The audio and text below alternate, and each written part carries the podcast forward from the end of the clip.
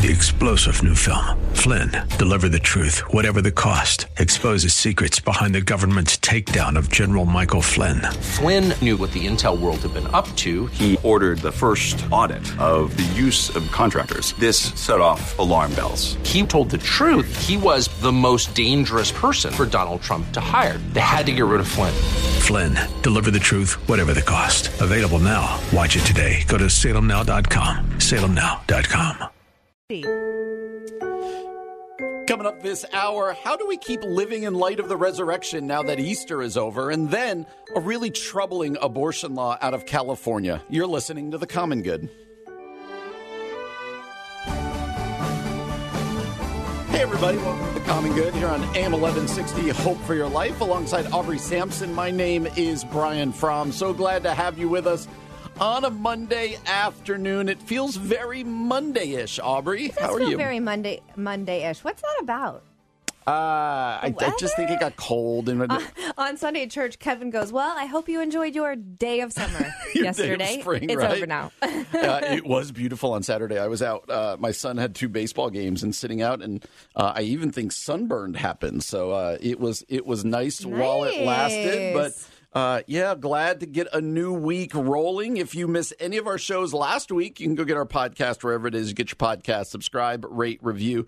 You can also find us online at 1160hope.com, Facebook, Twitter, and Instagram at Common Good Talk. Now, this weekend, uh, this past weekend, you spoke somewhere, didn't you? Like, I always feel like whenever we come on a Monday, you've gone off speaking and Yeah. done this, and I'm like, Yeah. no, I gardened a little bit.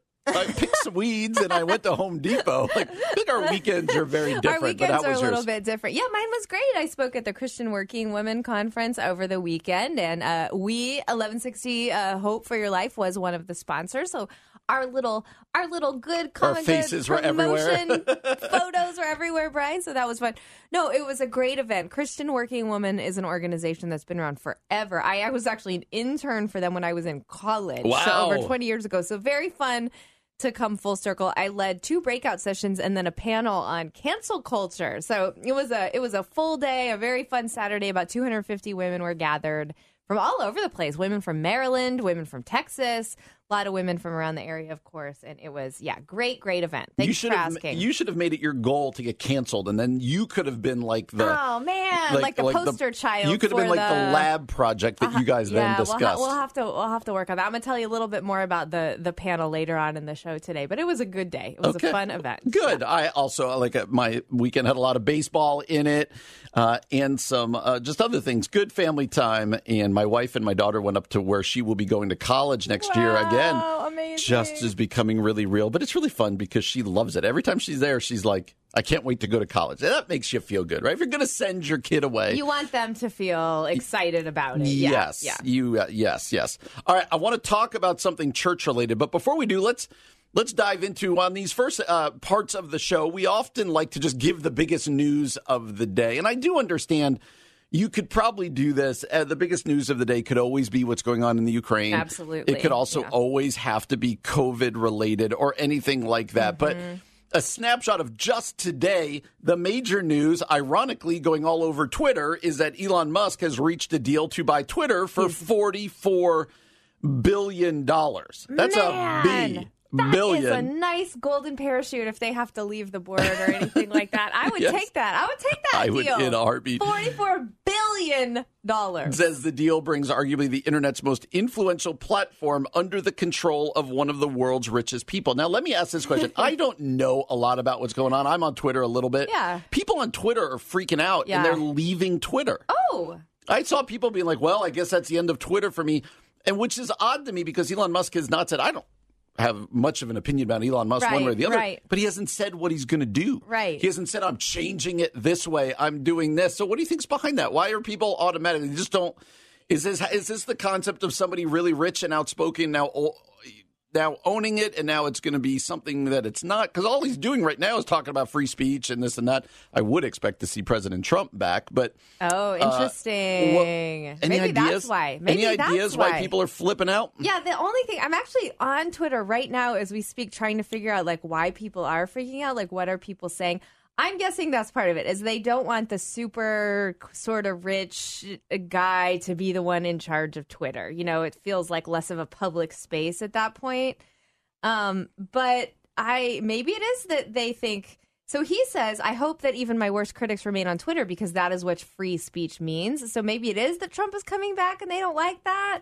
I'm not, I really don't know what the problem is. Like, I don't think for me, this is going to change my day to day Twitter usage at all. So Yeah. I'm not, I'm not exactly sure. Lots of people saying I'm not, I'm not interested in Twitter if Elon Musk owns it. I'm going to leave Twitter, but no one's really saying why. They're maybe just not fans. Then don't get me wrong, this could be an absolute train wreck, but I'm not sure we know yet, except for $44 billion. Can I can I just make one little it grinds my gears? Can we, can we do a quick a Let's quick little it. one here? Let's do it. Uh, if you were going to be the person who tweets that that buys a lot of food and a lot of house for the people around the world, like you uh-huh. could have spent it, maybe not. May- Maybe that's not your. It's not your money. Like maybe we want the guy with forty four billion dollars to be doing stuff that should, but maybe he's going to do that also. I don't also- know. I mean, if you've got forty-four billion dollars to spend on a tech platform, you've got another, you know, several billion Yeah. dollars to give to food around the world. So let's assume maybe he's doing both and going to space while Yeah. he's at it. Let's look at the plank in our own eye, yeah. maybe. this, here's something someone said about buying Twitter. I know we weren't going to spend our whole time on Mm-hmm. this, but I think it's kind of interesting. I'm not sure if I understand this, Brian, so help me. Elon Musk is buying Twitter. CNN Plus is shutting down. Disney is being reined in. It's a bad time to be woke. So maybe people are leaving Twitter because they don't think Elon Musk is woke enough? Uh, he's certainly not, That and that's kind of his thing. That could be So we shall see. Yeah. Uh, I, I think it's just Twitter, right? It's not. We're we're not changing the world here. Okay. All right. But Here's what I do want to ask you from my weekend. It was the weekend after Easter. Okay. Okay. Uh, yes. I preached. You. I don't know if you preached or you're at least at church. I was at church. Yep. Good energy, whatever. But we joked last week that the Sunday after Easter is always Yeah. uh, uh, always less people. But here's the main thing I want to ask you. Easter, you're you're on this high. Mm-hmm. We're all walking around our houses yelling, "He is risen!" teaching our kids to yell, "He is risen!" Indeed, we're yelling it at church. So. There's people you haven't seen in, Yeah. in months Yeah. and years. Everybody's hugging. Everybody's happy yeah. at Easter. Yeah. There's the inevitable letdown, Right. Right, like we used to talk about it in youth ministry, being on that the mountaintop and then down. Yes. We all, though, know the reality that we are supposed to, quote unquote, live in light of Easter the. 365 Yes, days yes. a year. So let me ask you the difficult question, Aubrey. How do we do that? Yeah, so it's funny. Uh, the the guy who preached, a guy named Brad Thornton, he works at uh, Wheaton Academy. Uh, he's one of the elders at our church. He preached yesterday, and he did. He reminded us that now we're in a season called Easter Tide, which is from now until Pentecost. We're sort of still celebrating the ripple effects of the resurrection in church history and in our lives. And what he called us to do was to uh, make a lifestyle of rejoicing. To remember the the power of Easter throughout the rest of our lives, especially these upcoming days. So he talked about intentional rejoicing, meaning mm. like declare before people what you see God doing in your life, in their life, and just bear witness publicly, verbally to what you see God doing. And he kind of, he talked a little bit about rejoicing as a spiritual discipline. Ultimately, what we're rejoicing in is Jesus himself. But he kind of just talked about that that spiritual discipline of of remembering how good God is, what God has done, and then like declaring that to yourself and to other people. That's good. So that's one way I think we can. That's do really it. good. I, have, I have two thoughts on that. The first, pro move by you and your husband to hand off the Sunday You after think? Easter. You think? that was a, Actually, you know, we were pleasantly pleasantly surprised. Our church was a lot more full than we expected were it to too. be for Easter Sunday. So the people listened to the show, they Thank listened you. to us, and they came. But yeah, that was definitely a pro move. We- you take that Sunday. I, I felt that as well, actually, because I was warning our people, like, hey, just be this Sunday. Yeah. And then people start streaming in. Yeah. Like, oh, okay. It's gonna be Me okay. of little faith. Uh, I would also say this, Aubrey. Uh, we spend and we talked we talked about this leading up to Easter. Take some time to read the resurrection story. Take some time to read the story. You don't only have to read that story at Easter time. you don't only have to preach that message, Yes, pastors, at yes. Easter time. That's good, Brian. We are resurrection people 52 Yeah, Sundays a yeah, year. that's right. Not just on Easter. So keep celebrating Easter. We still want to. Uh, I actually ended the service yesterday and I did the benediction. And you know what I had him do at the end? We did He is risen, He is risen indeed. Oh, that's a good idea. we can Brian. do it again and You're again and again and uh, and- go down that road. So, Mm. uh, give me thirty seconds on what it means, though, to live in light of the resurrection, not just on Sundays, but all year. How does it change things in our day to day lives apart from Easter? Yeah, I mean, I think one, it means that we are a people submitted to the lordship of Jesus Christ in all that we do. And so that means every aspect of our lives, not just going to church on Sunday, but the way that we spend our money, the way we think about money, the way we think about our marriage and how we raise our kids, the way we relate to our neighbors, strangers, and even those we think are our enemies. All of it we do in light of the gospel out of love for Jesus Christ. And then I would say, secondly, we have that eternal perspective, both that we get to experience part of God's kingdom here on earth now, but we know that one day we'll experience God's hope and God's power and God's, you know, resurrection Yes. goodness in full. And so we hold on to our hope even when life feels like deplorable and inexplicable because we know that one day that total experience of renewal and rejoicing is coming. That's a great word. So we want to be resurrection people. We want to be Easter people throughout Yes, the year. that's right. Uh, and it can be tough, right? You come off that adrenaline rush of Easter, that Yeah. mountaintop experience. Uh, but keep going, right? Keep Yes. going and keep praying and thinking on the resurrection. I mean, Aubrey, we've named our show The Common Good right. because, for many reasons, but one is we want to try to um, emulate a little bit or give an example for not just how to agree, but also how to talk about difficult subjects where you may not always agree. Right, right. How to respectfully disagree. Um, Yeah, what was uh, what was, What was- Dr. Jim Dennis? Uh, I respectfully, respectfully, I disagree. disagree? Yes, Yeah. and it was all about the loss of civility Hmm. uh, in our country, and so and he he's trying to speak for civil discourse. Yeah. Let's get back Yeah. to civility. I Um, love, by the way. That's so good. yeah, it's really good. And so, with that in mind, I want to have a conversation that's a difficult one because here's what else we also want to talk about. We want to help people go, how do we um, learn from each other and talk Mm-hmm. and nuance? Not everything's black and white where, where I go this. So, I want to talk about racism. Yeah. And here's the danger of a racism conversation Yeah. uh, you're either woke or you're racist. Right? right. This like is what I there's mean nothing by- in the middle. This is what I mean by yeah. lack of nuance. So Yeah. you're often the woke one Right. of the two of us, Yes. quote unquote. I use Right. that. You We're know, being facetious, tongue in thank cheek. you, Yeah. thank you. Uh, but you're often described that way. But here's here's what I know. Uh, I think that there's there's racism in, in our country that Yeah. and in our churches that needs to be dealt with. yeah. I'm not like whatever. No. Right, right. Uh, and, and you're having conversations across the board as well. And Yeah. so uh, all of that is kind of lead up to go. Uh, the easy thing in these conversations is just to go, "Oh, Aubrey, you're so woke." Right, right. Or, you're just "Oh, uh, Brian, you're, so just you don't ever think about this. You're just a racist. You know what I mean? And we start throwing terms at each other. Yes. And we do this in conversations of race, but we do this in theology Yeah. conversations. Yeah. We do this in all sorts Yeah. political conversations for sure. COVID conversations. It's easier for me to label you a thing, Right. and therefore disregard you. Oh, that's Okay? so true, Brian. And Such a good point. Part of what we want to do on this show is bring people on, but also with each other. Yeah. Go, no, it's not so simple like Right, that. right. Uh, and so, with all of that said, and you and I debated whether to even talk about this story, uh, there was an opinion piece at MSNBC.com uh, written by Ja'han Jones. And it's simply titled this What's Behind Those Celebrations of a Judge Ending Mask Mandates? We know one thing that motivates many people to reject COVID safety measures, but few in the media seem willing to address it. And so he starts talking about.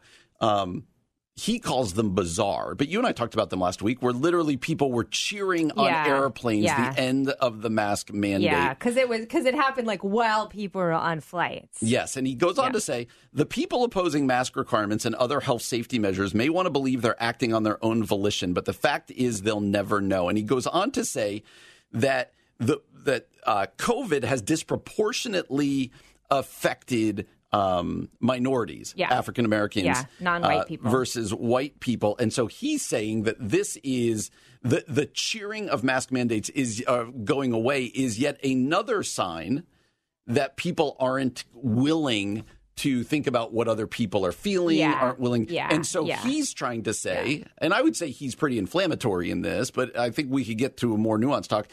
He's trying to say that the way people reacted to the ending of mask mandates shows the racial problem that we have in our country in some ways. Yeah. So, yeah. uh, how did you feel about? Because I wrote it to you, and I was like, Yeah. I think this guy completely overstepped his bounds, and you pushed back on that. Yeah, I, I didn't think it was as inflammatory as as you did, Brian. And I think part of that is, and you know, I was ha- I'm happy that mask mandates are gone. So don't get me wrong. But what I've always said is, if it if it bothers someone you're around, then you should put on a mask for them because as Christian people, we're called to love our neighbors, to humble ourselves, and to put other people first.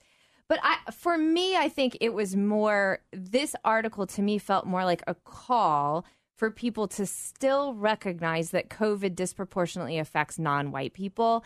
And I that's what I saw that he was just kind of calling that out like I don't think we've actually acknowledged that enough. But um and so for me I thought, okay, this is interesting. Like here's my I don't know this guy, but here's a black brother saying that he feels like that uh, the the black population, the black community has not been honored uh, their lives have been discarded especially when it comes to covid. And so for me when i hear that i tend to to want to just go okay i need to hear more about that because that's not been my experience as a white person. I have some privilege when it comes to this so let me hear let me hear what's going on here and is there something that i need to learn is there a way that i need to humble myself and change so that my brothers and sisters of color feel heard in hmm. what they're calling racism. I, I'm just not quick to be like, no, that's not racist. And you're not either. I'm not saying you are. I'm just, I'm probably quicker. you're quicker than I am. Yes. I'm very willing to say, this wasn't my experience, but I Okay. believe this was your experience, a person of color, because I know that racism is is like its tentacles are everywhere. And so I want to know more and I want to humble myself and I want to understand better than I do. So you're very much want to take, and you and your husband, to your credit, have really set up a church, um, uh, multicultural, Yeah. um, multi-ethnic. Sorry, that's the word we're looking for. Yeah. I just have brain cramps all yeah, the time we, now. we lead a But multi ethnic yes. church. And so we are, I mean, to be fair, we are having anti racism conversations all the time and have been for many years. So we. I recognize that in some ways, Kevin and I are just in a different spot. I'm not saying a better spot, but a different spot than other people are when it comes to this conversation because we've been at it for a very long time now. Some ways I do think it's a better spot because we're less racist than we used to be. So let me ask. All right, let me ask the the really. Well, I think I'd rather ask you, like, tell me why this, because it brought up something for you, and I'm I'm curious for you why, like, it felt inflammatory, because that's a strong word. Yeah, he gets it. So anyway, I would say, all right, this is where I'm going to potentially step in it, where we're going to have a conversation Yeah. here. Sometimes it feels to me, because to me, uh, I understand that I don't, you know, I have different perspective Yeah. as a white guy, Yeah. but to me, the celebration of the mask mandate being gone was everybody's sick of the mask mandate, Mm. and there's a lot of studies out there that show the mask mandate doesn't really do anything. That's one of the things he does here. Yeah. It's obvious that you don't care because the mask mandate's the way to keep safe.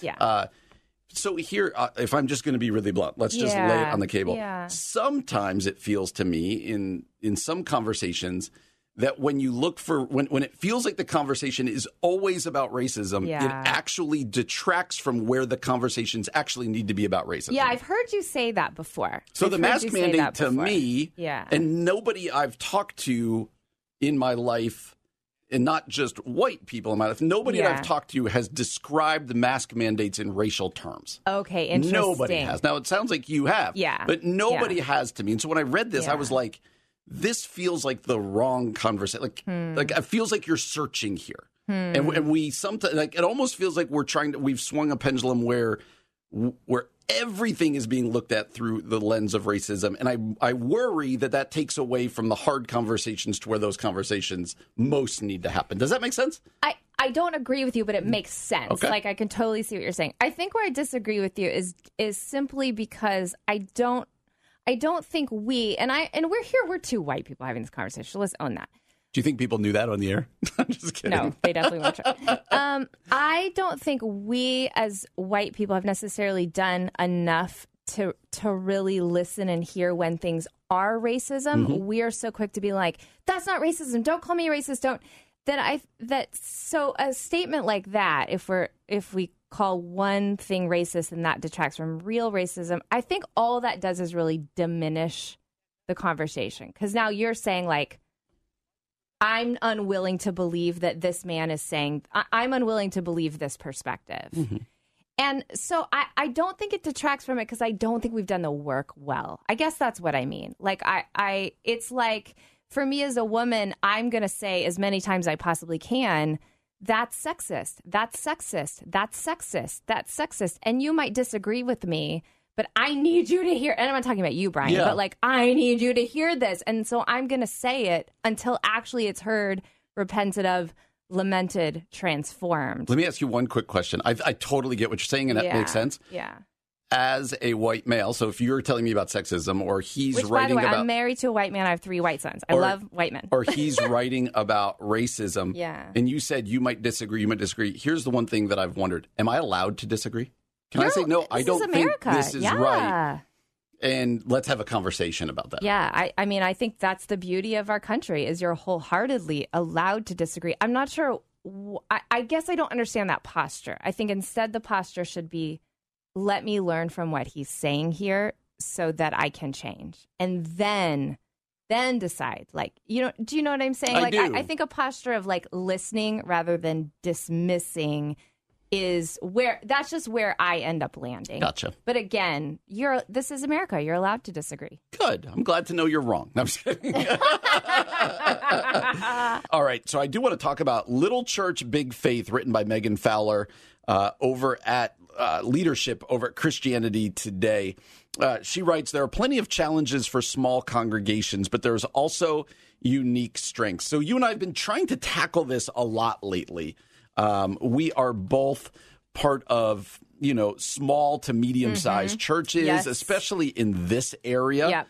um in this area of the country i should say Yeah. there are really some places even big areas where the, all the churches are small Yeah, that's true. That's true. But where it's not true is in the chicago Yes, we have lots of mega churches, lots of even our medium sized churches are really big churches, and so yeah. But yeah, in, in fact, can I tell you a funny story? Oh, you wanna hear it? I was uh, I was talking to a local church in Wisconsin earlier today, and I said something. They said something like they're a small church in their community. I said, "Oh, I love the I love small local churches. Our church is a small local church and local church." And I came downstairs. My husband was like, "Don't tell people we have a small church. We we have a growing church. It is a." di-" I'm like, "No, small churches are good. It's okay. Let's own it." I've won you over. Here we go.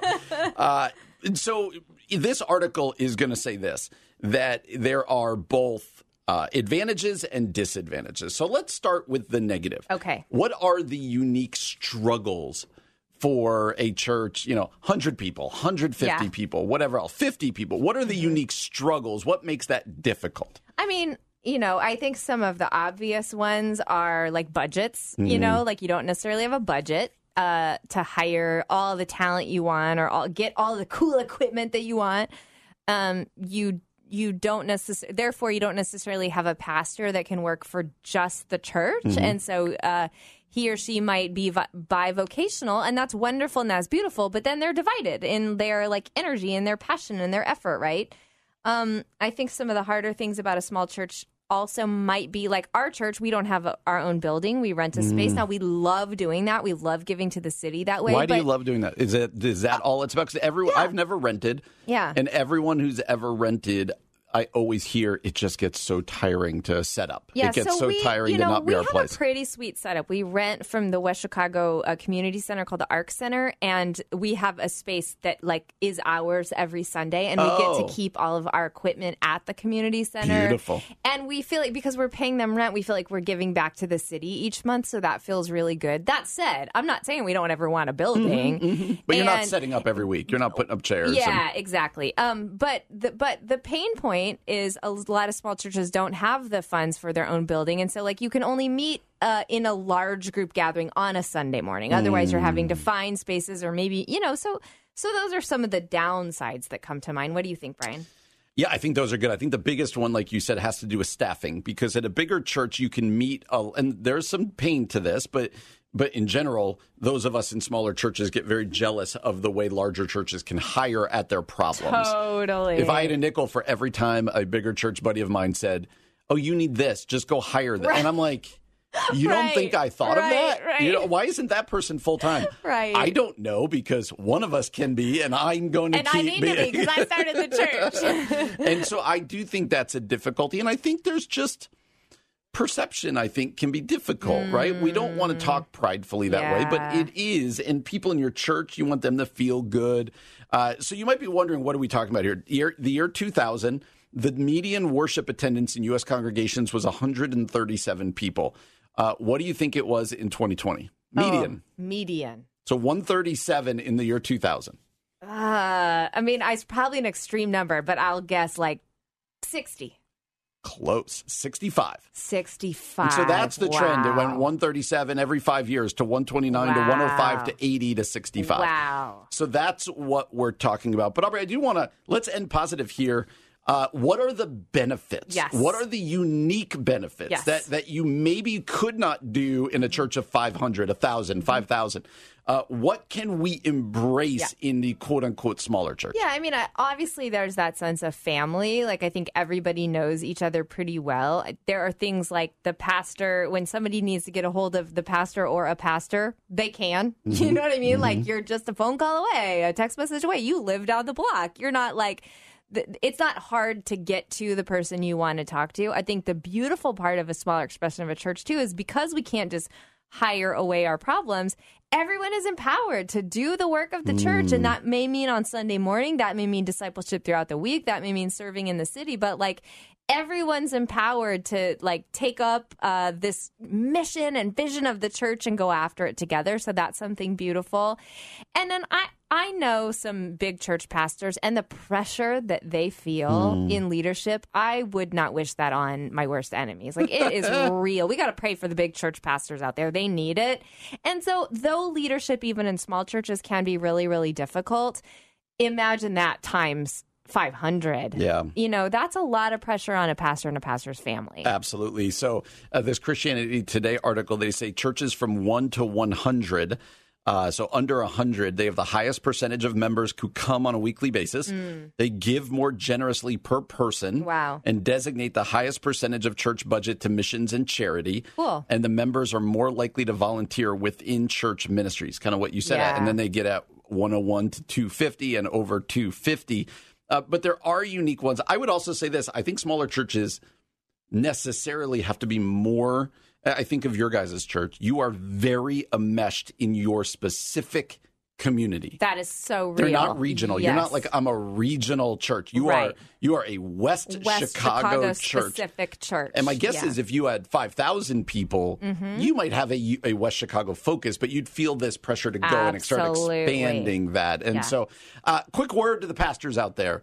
Uh, if you're in one of these smaller churches, you're not less of a pastor than the ones in the other Amen. Brian. That's that's Brian's ministry right there. All church, all church matter. No, all, All ministry, ministry matters. matters. We're going to talk about that later this week. But you're exactly right, Brian. Yeah. So keep fighting the fight. Get use lean into the things that you can lean into. Mm. Being like you said, knowing all your people's names, standing at the back door, shaking Yeah. hands, preaching to your congregation, being immersed uh, in your context. I think when you lean into that, I think you can have a lot of staying power. But when you're Mm-hmm. kind of like, I want to be the big guy, I want to be that, I want to be that, it's always that. Yep. Uh, it's not going to go well. Brian, I have some big news Mm. I'm over the for it. weekend. But first, I want to hear about your weekend. What'd you do? Oh, you're bearing the lead. I thought it was your weekend.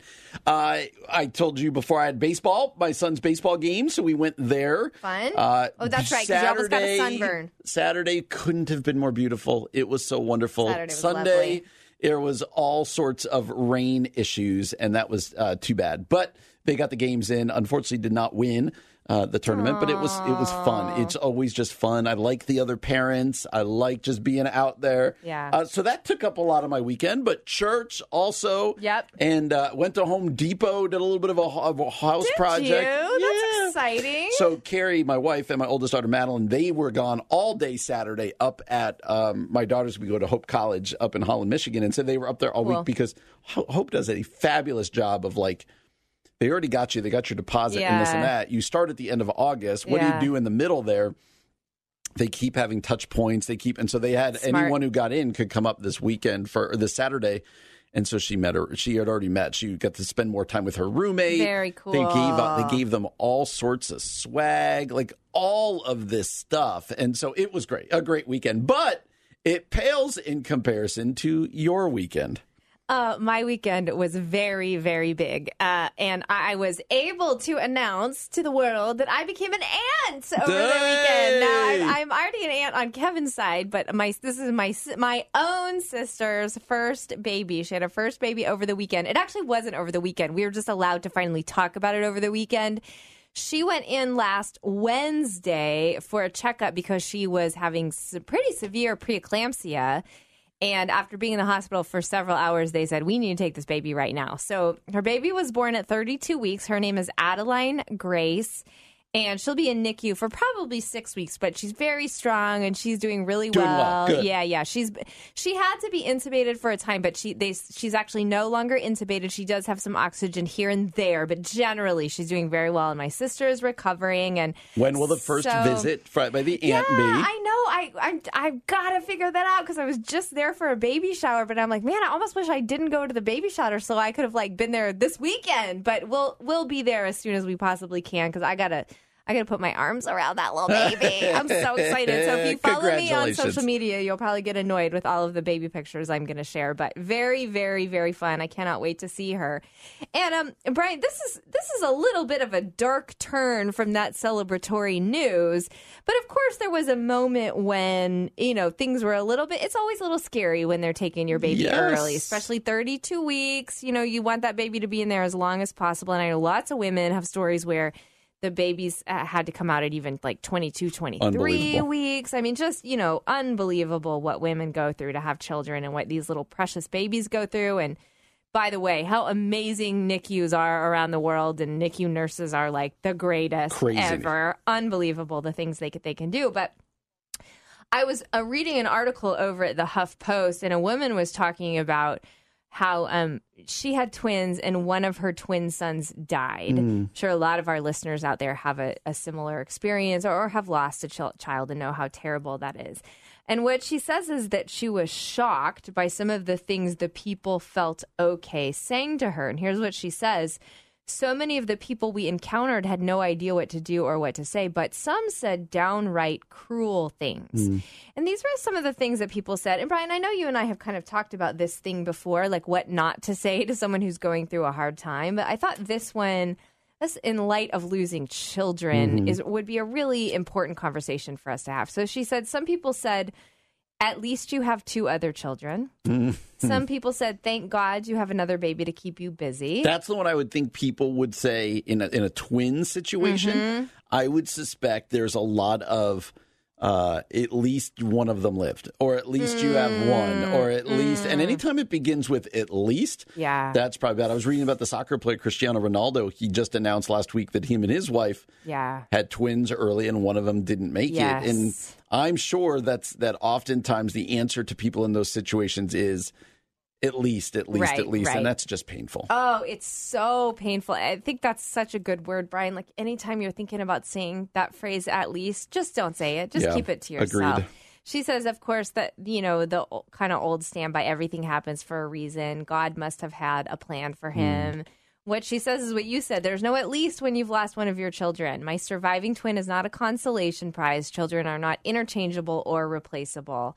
And anyway, it's just a painful story. She actually talks about uh, Cristiano Ronaldo's son and how she read many of the comments that people put on social media after he made that announcement. And we'll move on to some positive things, Brian, but some of the things people said. I send condolences to the family, but doesn't this man have like five other children? Oh. Uh, at least you know you can have babies. Somebody said. At least you have other. At least you have other children, and one of the twins lived. And you know when you read comments like that, I think what we know, we know that's probably coming from people's own pain. especially something like at least you can have kids, like you assume that that person is coming from a place of not being able to have kids. Hmm. But it's still just devastating to tear someone down in the middle of a painful loss of a child. I'm not even sure what would make you want to do or say something like that. I think a couple different things come to mind. Yeah. One is we think we got to comment on everything. I guess that's right? it. We comment on everything. Yeah. Uh, and also, uh, I think what happens in times of tragedy, whether it's a loss of a child or any kind of loss, is Mm-hmm. we feel like silence is the worst thing. Yeah. In reality, silence is often the best thing. Mm. Like if if you had something happen to you, uh, I would rather have somebody. It's like Job's friends in the book of Job, right? Like you don't want people who are just going to cut stay around you and either rationalize or diminish Mm-hmm. or you know speak for god or whatever else Right. it's going to be and try to anything that minimizes your pain and your experience i think is not helpful Yeah. who was the most helpful in that story and many of us have found this out with people in our own lives who's hey i don't know what to say Yes. but i'm here for you Done. can I get you a meal? Yeah. Can I take your kids? Yeah. Can I mow your lawn? Yeah. Whatever else it might be.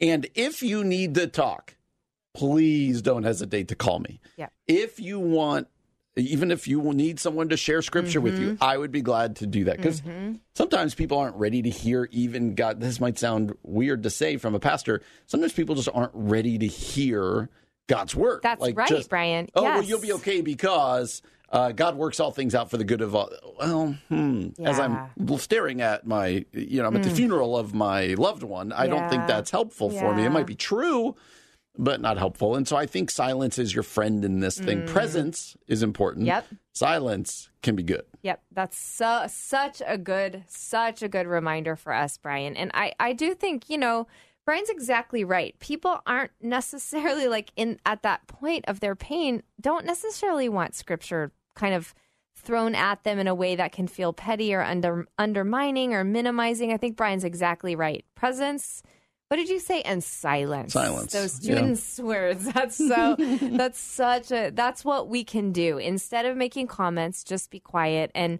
trust. I mean, I think this is the hard part. We so desperately. I've said this before, but we so desperately feel like we need to balance the scales of grief for people. But that's God's job. That's not your job. Your job is to be there.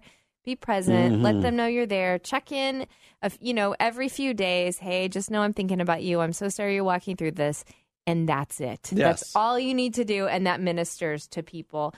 Brian, with just like the last minute that we have for maybe somebody who's listening right now is going through a hard time, perhaps the loss of a child or something devastating. Do you have, even though we've just said be quiet, do you have some sort of encouragement for them? Yeah. Well, I don't want to minimize your pain, like in all the ways we just said by saying, oh, God. What we do know is that God is near to the brokenhearted. That's right. He said it, uh, I'm near to the brokenhearted. And he promises to be present with us. Um, and uh, what we always say to C.S. Lewis, right? Did he see the one that said that God um, whispers in our. Basically, God whispers when things are great, but pain is the great megaphone of God, right? Like, yeah. I would say lean into God and He is there for you. He provides comfort. And then ultimately, this is the beauty that, that we can celebrate that this world is not all that there is, that this is not the end of the story. What did we celebrate at Easter? Death is not ultimate. That's right. And we can hold on to that. But I also don't want to minimize what you're going through. I want to say I'm really sorry. Yeah. I'm really yeah, sorry. That's good. Good, Brian. Thanks for that. As always, we love to invite you to go back and catch up on our podcast, but we don't want you to spend too much time on your phones being distracted because we want you to live an undistracted life. Okay. So we want you to engage with the show, but then put your phone away and be with your family. Uh, Brian, I'm bringing that up because you and I have talked about this before, and uh, somebody somebody pretty famous in the world is talking about it a lot now. That is the idea of distraction, and the one who's talking about is Bob Goff. He's over at Relevant Magazine talking about the power of an undistracted life. Now, before we dive into this, what would you say is a distracted life? The way we've been talking about it. Uh, I think a couple things come to mind. One, now it's not a bad thing in and of itself to be multitasking, but I think if you're always multitasking, uh, if you are constantly while I'm talking to somebody, I'm checking my phone or I'm I'm trying to write a sermon, but I'm also email. Like if you're constantly doing multiple things Yeah. at once, again, sometimes you have to. But if that's your regular rhythm, I would call that a distracted life. If you don't have any moments of time where you can sit and just enjoy being in the presence of your spouse or your family or your friends, like if it's un- if you're not able to uh, unplug, I think that's a big one. Yeah. Uh, we talked about this often. If you're unable to read the Bible and pray, I think you're probably distracted. Like if every time you you bow your head to pray or you look to slow down, all you're doing is thinking about a million different things. Yeah. Like uh, I guess I would I would sum it up this way: if you feel like the, well, here's the picture. If the hamster on the wheel is never not running, and instead everything's just constantly going Mm. Yeah. fast, and you're thinking, Yeah. and you're this and this and this and this. I got list here, list here Yeah. on my phone. I got one minute of free time. I'm going to check Twitter on my phone, whatever else it might be. Uh, that would that's kind of how I think of That is a distracted. distracted life. Yep. Well, Bob Goff, kind of like what you just said, he says distraction comes in many forms, which is perhaps why it's so insidious. He says there are the obvious distractions TikTok, television, tabloids, little things that eat away at our free time. But then he says that there are broader issues at play. Everybody's in everybody's grill about stuff that you could be distracted by coming up with a worldview to protect you from it, Goff says. You think this is not a safe place. I don't want to feel rejection. So, what I'd rather do is fake it. And then we become caricatures. This is really interesting. Here's what he says he uses himself as an example. Do you know about his well known affinity for like balloons and public whimsy, Brian? Do you know Bob that he's Goff? famous No. for this? Yeah. Bob No. Goff is I do famous see for a picture like in this article of him with balloons. He's famous for like having a parade on his street in front of his neighbor who's suffering from cancer No with way. all these balloons. He's famous for renting out Disneyland for people to go. Like Bob Goff is about like bringing joy and whimsy to life and balloons are on the cover of his books. He loves balloons, okay? So here's what he says. With that if now you know that. He says, "I'm always quote Bob the balloon guy." because that's what everybody's expecting. Then they don't get to know that I can be a deeply introspective person too. And he says the pressure of living our lives in public as the social media media age requires of us can lead to us being distracted at an Okay. eternal level. Here's what he's getting to. This is what I want to talk about. We are more concerned with cultivating an acceptable identity than we are with focusing on who we were created to be. Hmm. He says we can be distracted because we can have two personas going on that online sort of like brand we're mm-hmm. putting out there and the real us. I think he's putting his finger on something that's really, really true and important for us to get better at. But I haven't even wrapped my mind around this a mm. lot. But I, I, there is something true about social media that it causes you, whether or not you even really mean to or want to, it causes you to present a certain version of yourself online Yeah. that may not be the whole picture. The question I have, Brian, is is social media the place to put like all of you online? No, Yeah. no. I think the answer is uh, put only the good stuff or put nothing. Right? Like nobody. Gosh, I would unfollow a person very quickly if they were just dumping all of their worst Mm-hmm. secrets. Like sometimes I, sometimes I maybe I'm cynical here. Sometimes I feel like that's performative. Yeah. like no, it, you're it right. Comes You're out right. Of, it comes out of the same desire for everyone to see all my good stuff. Mm-hmm. There's like this, oh, I'm so sorry, or oh, you're so brave, or oh, it's this still this weird. Yeah. I think the answer is not putting everything on social media, good and bad. I don't think it's running to social media to get your affirmation for good or bad things. Mm. So uh, that's what I do think. He. Let me ask you about this line he says in the article. Though Yeah. he says, "I just said I'm done with being distracted." Hmm. How? Like, what does that look like? What do you think it Yeah. looks like to be? And that's kind of the point of his article, Right. but what does it mean? So uh, th- he obviously got to the point where he had to make. He made a decision. I'm going to be done with this. Right. What does that actually look like? How's that life different to you? Not even his, but what comes to mind for you of what life would look like differently if you really said, "I'm done with being distracted." So in my life, what it would look like would be like I literally walk away from all social media platform. Mm-hmm. My phone is simply a phone call for or a phone for making phone calls. Maybe sometimes. Uh my, yeah, but sometimes I'm very distracted by text. That's so true. I don't know. no Voxer. and no Voxer. I'm very distracted by Voxer. And it probably would also look like no TV. Like I'm Oh. just like I am just there and I am present. I don't want to live that way, But I think the concept of somehow letting go or or putting the things that distract us in their proper place. That's what I have to get better at. What would it look like for you to live it to just say I'm done being distracted? Yeah, you went a little further than I would, but I think for sure it would probably mean uh, much less, if not any time on social media. But I also think there's a there's a simplicity to it. There's a simplicity to I'm done being distracted that says I'm going to figure out what it means for me to live in the moment. So it, for some people, their phones are fine, like text, but other people, it's like I need to uh, put my phone away for hours of the day, or I Yeah. need to not turn on my email. I, I just have it up. Yeah. Uh, for some, it's television. I I think, um, yeah, I don't know that there's a an a, an answer for everything for everybody on this one. I think you know when you know. Mm. Uh, like I know, right? I know when I'm living distracted. Yeah. I know when I, I went out to lunch with my wife today, which was wonderful. A mid cool. Sometimes I think. It, when it can be really hard to get date nights because we have Yeah, baseball, you could do like a lunch date or lunch something. before our Mhm. show today. At So good. we went to Olive Garden, by the way, nice. for uh, just salads and breadsticks. Love it was it, wonderful. love it. And soup. Uh, that was an aside. But here's what I do know: if I'm sitting at a date with my wife, like if you ask me, what do you most want to do? Yeah. near the top of that list is going to go. I want to have an uninterrupted date with my wife. Totally.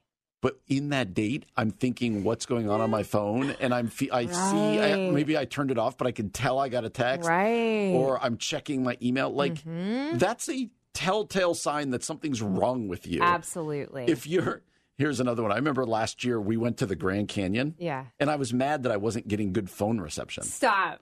Stop it. Well, what does that say about me? Yeah, yeah, that's at real. the freaking Grand Canyon. Right, right. Canyon. Be at the Grand Canyon, with my dude. family. Yeah. So with the people I most want to be at. Yeah. At a breathtaking place. Right. And That you're missing brings it. awe and this. And I was present, Yeah.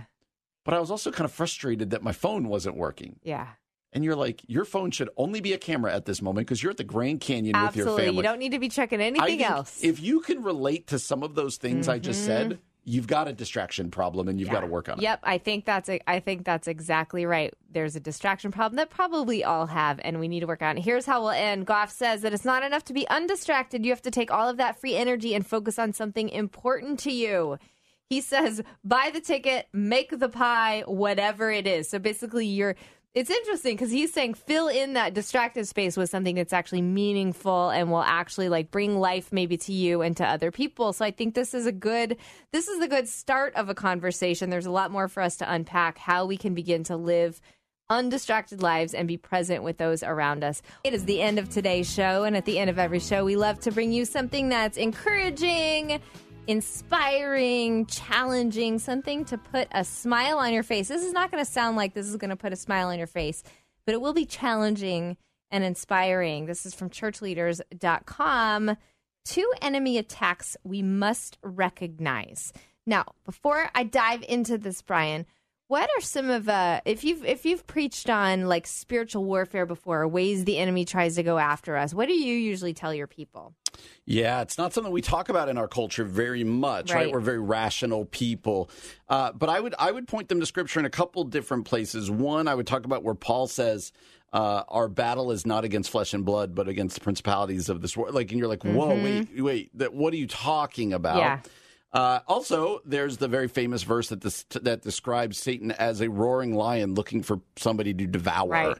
And that t- that speaks to the power of community as well. Like who's watching out for that lion with you? like who's got your back? Wow, that's good. And you know, I think so. We can point throughout Scripture that there is, um, the, that there is an enemy out there, uh, and so that we that then you can get into some conversations also about, um, you know, the armor of God that we, you know, that we are told how do we fight off these attacks. But I think.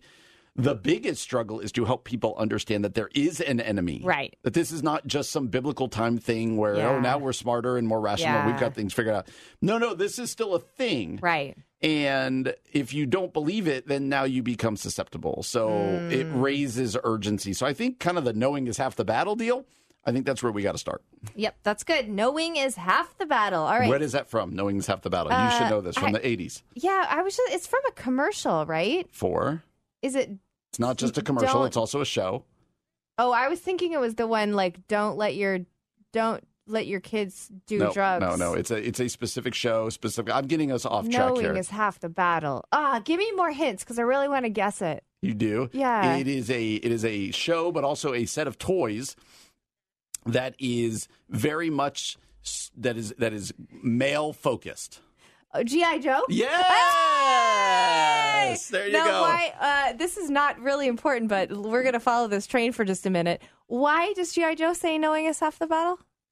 Knowing is half the battle. That's the saying. Like you, Yeah, but what are you knowing when you're? I don't understand. you're you're psychoanalyzing GI Joe Oh, okay, a way little too, way too, too much, here. Yes. All right. Well, knowing is half the battle. We've solved that. That's not from your kids on. This is your kid's brain on drugs, but it's from GI Joe. I mean, I suppose it works for that one as well. Okay, so here are some things that we need to know. Two ways that the enemy attacks. Now, of course, there are things like false teaching, idolatry. I mean, there's all kinds of things greed, temptation.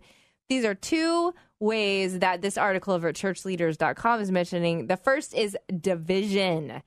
The second is isolation. Here's what they hmm. say division. Since the Garden of Eden, when Adam blamed Eve for his sin, the enemy has sought to turn the people of God on one another. Divisions in families, amongst believing friends, in corporate church bodies are nothing new, but they can be agonizing and tragic. You and I have talked about that a lot. We have seen division at work in our nation, and our churches, online, and our families. I, I feel like more than ever, Brian. Yeah, I think the most concerning part for me is the division which within the church, and I think social media plays a lot in this. Yeah. but I think this is a frequent tactic of the enemy right now because when a church is divided and internal and making arguments and stuff, what are they ignoring? They're they're not on mission. They're ignoring mission. Mm-hmm. Wow, that's doesn't good. mean that we're just supposed to be fake unified for the sake of mission, but Yeah. but the, it feels like we're we're talking inside baseball so much Mm. that you know you start to lose. I think division takes away from mission, and so um, whether it be divided local churches or just the big C church, I do think this is a big one today. Divided over the wrong things, right? Yeah. The politics, the COVID, the Yeah. whatever else. Um, divided over the wrong things. There are certainly things that should divide us, but I think we're divided and fighting about so much that then you ha- you don't have the time or the energy to go. How do we reach the world that needs to hear the gospel? Yep. And we kind of lost track that way. Yep. Oh, that's good. You, I feel like you just said something so tweetable. Division takes away from the mission. I think Ooh, yeah, Ooh, that was it's really close. Good. That's So- good. Almost rhymed. Oh, yeah, that was good. Okay, the uh, isolation is the other one that's mentioned. God created us to be in relationship with Him and with others. Thus, it is truly not good to be alone. This Hmm. is interesting. Both of these are straight out of Genesis. Like the roaring lion that you mentioned, who separates its prey from the pack, the enemy seeks to devour us in our aloneness. Hmm. I think that's really true. When we're in isolation, that's when we feel very um, just tempted to to despair and to addiction and to other other things. What do you think about isolation? Yeah, and post COVID, this is even a bigger Mm. Yeah. deal, right? Like this is a big struggle right now. I we're just not meant to live alone, Yeah. right? And I also think when we're in isolation, we're not really thinking about mission. Mission is done in community, Mm. and so, um, or you know, it's done by reaching your neighbor next door. Well, if you're just kind of sitting at home, just Mm-hmm. never really interacting with people, that becomes a problem. But I do think that First Peter five eight, you know, the the devil roaring like a lion, looking for someone to devour. Uh, you need other people to protect, Yep. and you need people to be with you. So I do. I think division and isolation are big ones right now. I would probably add a third. I think that that the enemy's using now, and I would call. I would probably call that something like apathy Oh yeah. just kind Talk of a a malaise. more. well, just a malaise and apathy that says, eh, whatever. Yeah. just got to get through my day. Yeah. I might go to church. I might not. We you know we talk a lot about frequency of church attendance Mm-hmm. and apathy toward. You know, I've told you that line I like to use. Uh, when does the good news of the Bible become old, Old news, yeah. Mm-hmm. That, that to me is an apathy that I, I I think. The church in general needs to fight against. So I might add that one, but I think division and isolation. I think those are huge Yeah, ones right those now. are so huge, and we have to be aware of them. Here are some questions that we can ask ourselves to just recognize has the enemy gotten some stake in our lives in these areas? Hmm. One, do I need to mend any broken relationships? Two, do I foster unity or promote division and disunity in the body of Christ? Hmm. Three, am I intentionally isolating myself from other believers for some reason? Four, what battles am I losing in the darkness? I might say, what battles am I losing in the silence? And I think if you see yourself in any of those questions, then don't be discouraged. You've got the power of the Holy Spirit to help you. But do remember that the enemy may be coming after you through these tactics of division mm. and isolation. And we need to be people of unity. We need people of community, people on mission, like Brian's been talking about. And, and I would ultimately say that this is, you know, what is the offensive weapon that we have in the Bible? It's the Bible itself. Oh, that's right? good, the sword Brian. of the Spirit. Yes. And so this is why we need to be in our word. We yeah. need to know what truth is and what the lies of the enemy are. Mm. And maybe that's a fourth one. Maybe confusion. oh, yeah. Maybe that's exactly another right. one. This is a call to be in the Word, to be in community, yeah. and to be on guard. If yes. there really is an enemy that you believe about, then you're going to be on guard. Yep, that's exactly right, Brian. Thanks for that word. And thank you so much for joining us today. We'll be back again tomorrow from 4 to 6 p.m. For Brian Fromm, I'm Aubrey Sampson, and you've been listening to The Common Good on AM 1160. Hope for your life.